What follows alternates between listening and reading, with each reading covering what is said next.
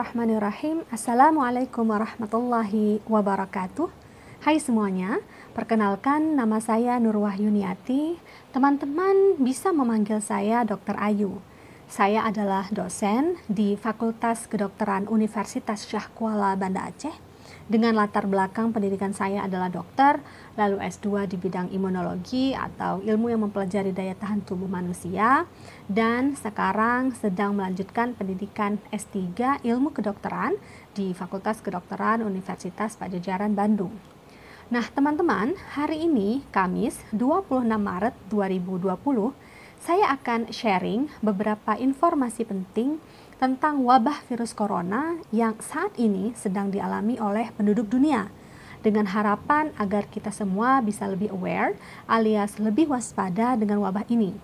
Kita tidak boleh lagi abai. Namun, jangan sampai juga kita menjadi lebay dan bahkan menjadi panik tidak karuan. Baiklah, mari kita mulai. Pertama-tama, mari kita berkenalan dulu dengan si virus penyebab wabah ini Nah, virus corona sebenarnya adalah keluarga besar virus yang bisa menyebabkan penyakit mulai dari gejala ringan sampai berat.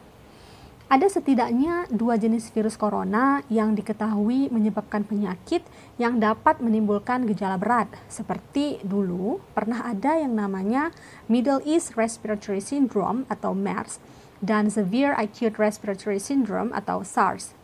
Nah, wabah corona yang terjadi saat ini bernama Coronavirus Disease 2019 atau kita sebut dengan COVID-19. Penyakit ini merupakan penyakit jenis baru yang belum pernah diidentifikasi sebelumnya pada manusia. Virus yang menyebabkan COVID-19 ini dinamakan SARS-CoV-2. Berdasarkan data dari situs worldometers.info per hari Kamis tanggal 26 Maret 2020 pukul 16.30 WIB, jumlah kasus COVID-19 di seluruh dunia berjumlah 474.968 orang yang terjadi di 198 negara. Total kematian yang ditimbulkan adalah sebanyak 21.000 353 orang. Dan apakah ada yang sudah sembuh? Ada, yaitu sebanyak 114.787 orang. Di Indonesia sendiri, jumlah kasusnya saat ini adalah sebanyak 893 orang dengan 78 orang yang meninggal dan 35 orang yang sembuh. Saat edukasi ini saya rilis, Indonesia menempati posisi sebagai salah satu negara yang memiliki angka kefatalan atau case fatality rate atau CFR yang tertinggi di dunia, yaitu sebesar 8,7 persen. Sebagai perbandingan, saat edukasi saya ini rilis, CFR di Cina adalah sebesar 4,04 persen dan di Italia sebesar 10,08 persen. Apa itu Case Fatality Rate atau CFR? CFR adalah banyaknya jumlah kematian yang terjadi akibat suatu penyakit dibandingkan dengan total orang yang menderita penyakit tersebut pada jangka waktu tertentu. Jadi, COVID-19 ini sama sekali bukan suatu penyakit yang main-main. Tanda dan gejala umum COVID-19 ini antara lain berupa gejala gangguan pernafasan akut seperti demam, batuk, dan sesak nafas. Masa inkubasi atau masa saat virus berada di dalam tubuh seseorang hingga virus tersebut menimbulkan gejala adalah bervariasi rata-rata 5 sampai 6 hari dengan masa inkubasi terpanjang rata-rata adalah 14 hari. Pada kasus COVID-19 yang berat dapat menyebabkan pneumonia atau yang dikenal juga dengan istilah paru-paru basah. Selain itu, penyakit ini juga dapat menimbulkan sindrom pernafasan akut, gagal ginjal, dan sayangnya bahkan dapat menimbulkan kematian. COVID-19 ini paling utama ditularkan melalui kontak dekat dan droplet atau percikan air liur saat seseorang batuk atau bersin. serta dapat pula menular melalui permukaan benda-benda yang terkena percikan air liur seseorang yang terinfeksi virus ini. Orang-orang yang paling berisiko terinfeksi adalah orang-orang yang berhubungan dekat dengan pasien COVID-19 atau yang merawat pasien COVID-19. Saat virus ini masuk ke dalam tubuh seseorang, maka sistem pertahanan tubuh kita akan berusaha melawan virus ini kita kemudian akan dapat berada pada dua kondisi. Yang pertama adalah kondisi di mana kita terlihat sehat tanpa adanya gejala apa pun. Padahal sebenarnya kita memiliki si virus tadi di dalam tubuh kita dan kita dapat menularkannya ke orang lain. Sedangkan kondisi yang kedua adalah kondisi di mana kita terlihat sakit dengan gejala-gejala seperti yang saya sebutkan tadi. Dan pada kondisi ini tentu kita juga pasti bisa menularkannya ke orang lain. Nah, kalau teman-teman merasa tubuhnya sedang kurang enak badan, misalnya sedang mengalami demam dengan suhu 38 derajat Celcius atau suhu yang lebih tinggi, dan disertai dengan batuk atau pilek atau nyeri tenggorokan, maka istirahatlah yang cukup di rumah dan minum air yang cukup. Kalau ternyata kemudian teman-teman tetap merasakan keluhan-keluhan tadi berlanjut atau disertai dengan kesulitan bernafas, misalnya sesak nafas atau nafas cepat, segera periksakan diri kalian ke dokter. Nah, saat kalian pergi ke dokter, kalian harus memakai masker supaya tidak menularkan ke orang lain. Kalau kalian tidak memiliki masker, maka saat kalian batuk atau bersin, kalian harus menutup mulut dan hidung dengan menggunakan tisu atau bisa juga batuk atau bersinnya di lipatan siku bagian dalam.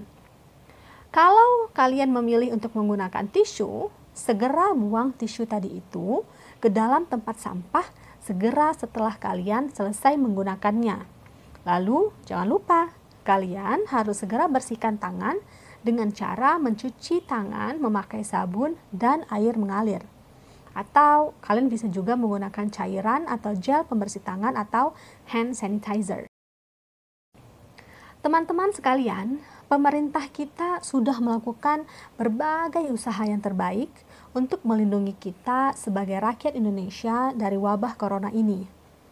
Tapi, usaha pemerintah itu tidak akan bisa berhasil kalau kita semua tidak sama-sama gotong royong untuk membantunya ayolah kita bantu pemerintah yuk.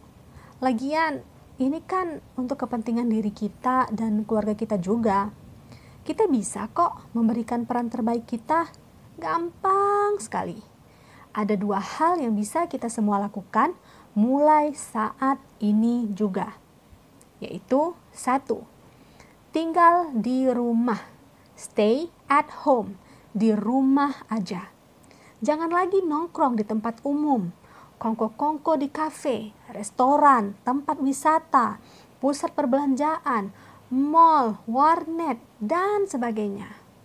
Ayolah, taati instruksi pemerintah untuk menerapkan social distancing atau membatasi interaksi sosial, yaitu dengan cara melakukan kegiatan di rumah dan menghindari kerumunan orang ramai. Terapkan belajar di rumah, bekerja di rumah, dan beribadah di rumah selama minimal 14 hari sesuai masa yang ditetapkan oleh pemerintah. Masa pembatasan interaksi sosial selama 14 hari ini sangat penting. Kenapa? Karena kalau kita semua berhasil melakukannya secara serentak bersama-sama, maka kita bisa menghambat penularan virus corona ini. Jadi, kalau kita sayang kepada diri kita sendiri, keluarga kita, dan orang-orang lain yang penting di hati kita, maka tolonglah tinggal di rumah ya selama minimal 14 hari ini. Setelah wabah ini berakhir, kita masih bisa kok jalan-jalan lagi seperti dulu. Kalau benar kita mau wabah ini cepat berakhir, maka sama-sama bantu yuk. Janji ya. Oke, lanjut. Yang kedua, kita semua harus membudayakan gaya hidup bersih dan sehat. Caranya bagaimana? Satu, rajin-rajinlah cuci tangan secara baik ke seluruh area telapak tangan bagian depan dan belakang, serta sela-sela jari dan kuku dengan menggunakan sabun dan air mengalir selama minimal 40 detik. Bisa juga kok cuci tangannya sambil nyanyi. Kapan? Kalian bisa mencuci tangan sebelum makan, setelah makan, setelah buang air kecil atau air besar, setelah batuk atau bersin, setelah memegang uang, saat tangan terlihat kotor, dan sebelum memegang area wajah. Mulai dibiasakan ya. Yang kedua, gunakan cairan atau gel pembersih tangan atau hand sanitizer berbahan dasar minimal alkohol 60 sampai 70% saat kita tidak bisa mencuci tangan dengan air dan sabun. Lakukan selama minimal 20 detik.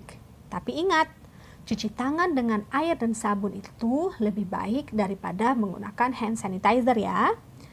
Selanjutnya, jangan pegang area wajah, terutama mata, hidung, mulut saat tangan kita kotor. Gunakan masker secara benar, terutama saat sakit atau saat terpaksa harus pergi ke tempat yang banyak orang.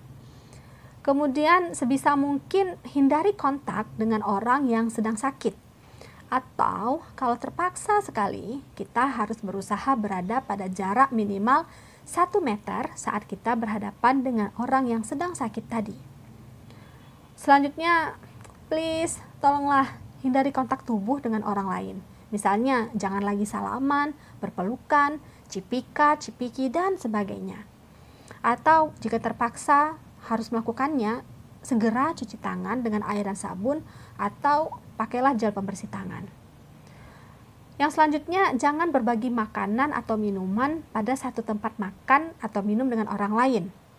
Jangan berbagi sendok atau piring atau gelas atau botol minum dengan orang lain.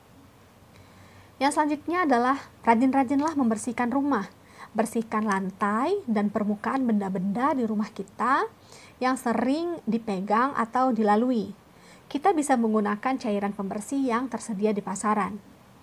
Yang selanjutnya, kalau kita sedang merasa tubuh tidak fit, misalnya kalau kita merasa demam, batuk, pilek, bersin-bersin, meriang, nyeri sendi, dan sebagainya, please jangan keluar rumah ya agar kita tidak menulari penyakit ke orang lain. Tolong bantu masyarakat dengan cara tetap di rumah sampai kita benar-benar sembuh. Istirahatlah di rumah. Take your time. Kalaupun memang harus terpaksa keluar rumah untuk pergi ke dokter misalnya, pakailah masker dan selalu standby hand sanitizer supaya kita tidak meninggalkan jejak virus kita di berbagai tempat. Yang selanjutnya, tingkatkan daya tahan tubuh kita. Hal ini penting sekali. Kenapa? Karena sampai saat ini masih belum ada obat yang spesifik ditujukan untuk virus corona ini. Tubuh kita sangat mengandalkan daya tahan tubuh sebagai senjata utama untuk menghadapi virus corona ini. Lalu, bagaimana caranya untuk meningkatkan daya tahan tubuh?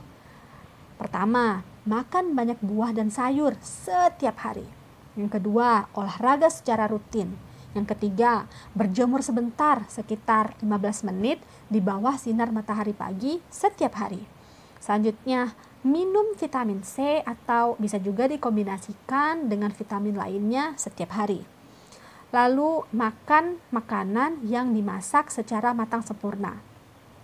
Selanjutnya, jangan merokok Lalu istirahat yang cukup, jangan begadang, dan minum air putih minimal 8 gelas per hari. Nah, teman-teman semua, untuk melawan wabah corona ini dibutuhkan peran kita semua. Iya, kita semua, tidak terkecuali siapa pun.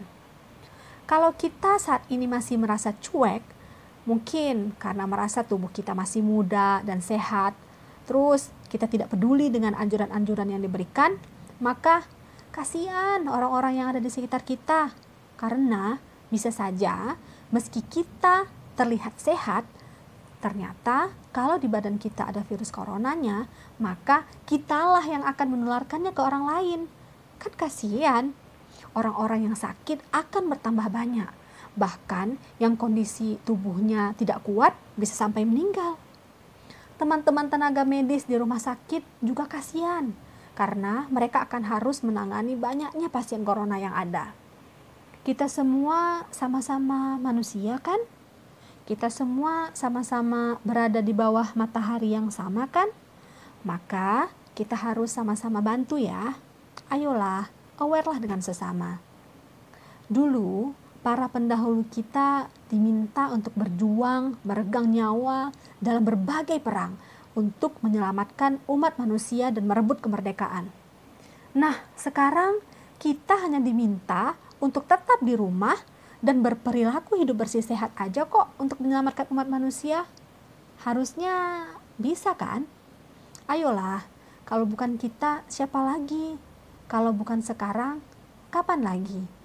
Terima kasih. Assalamualaikum warahmatullahi wabarakatuh.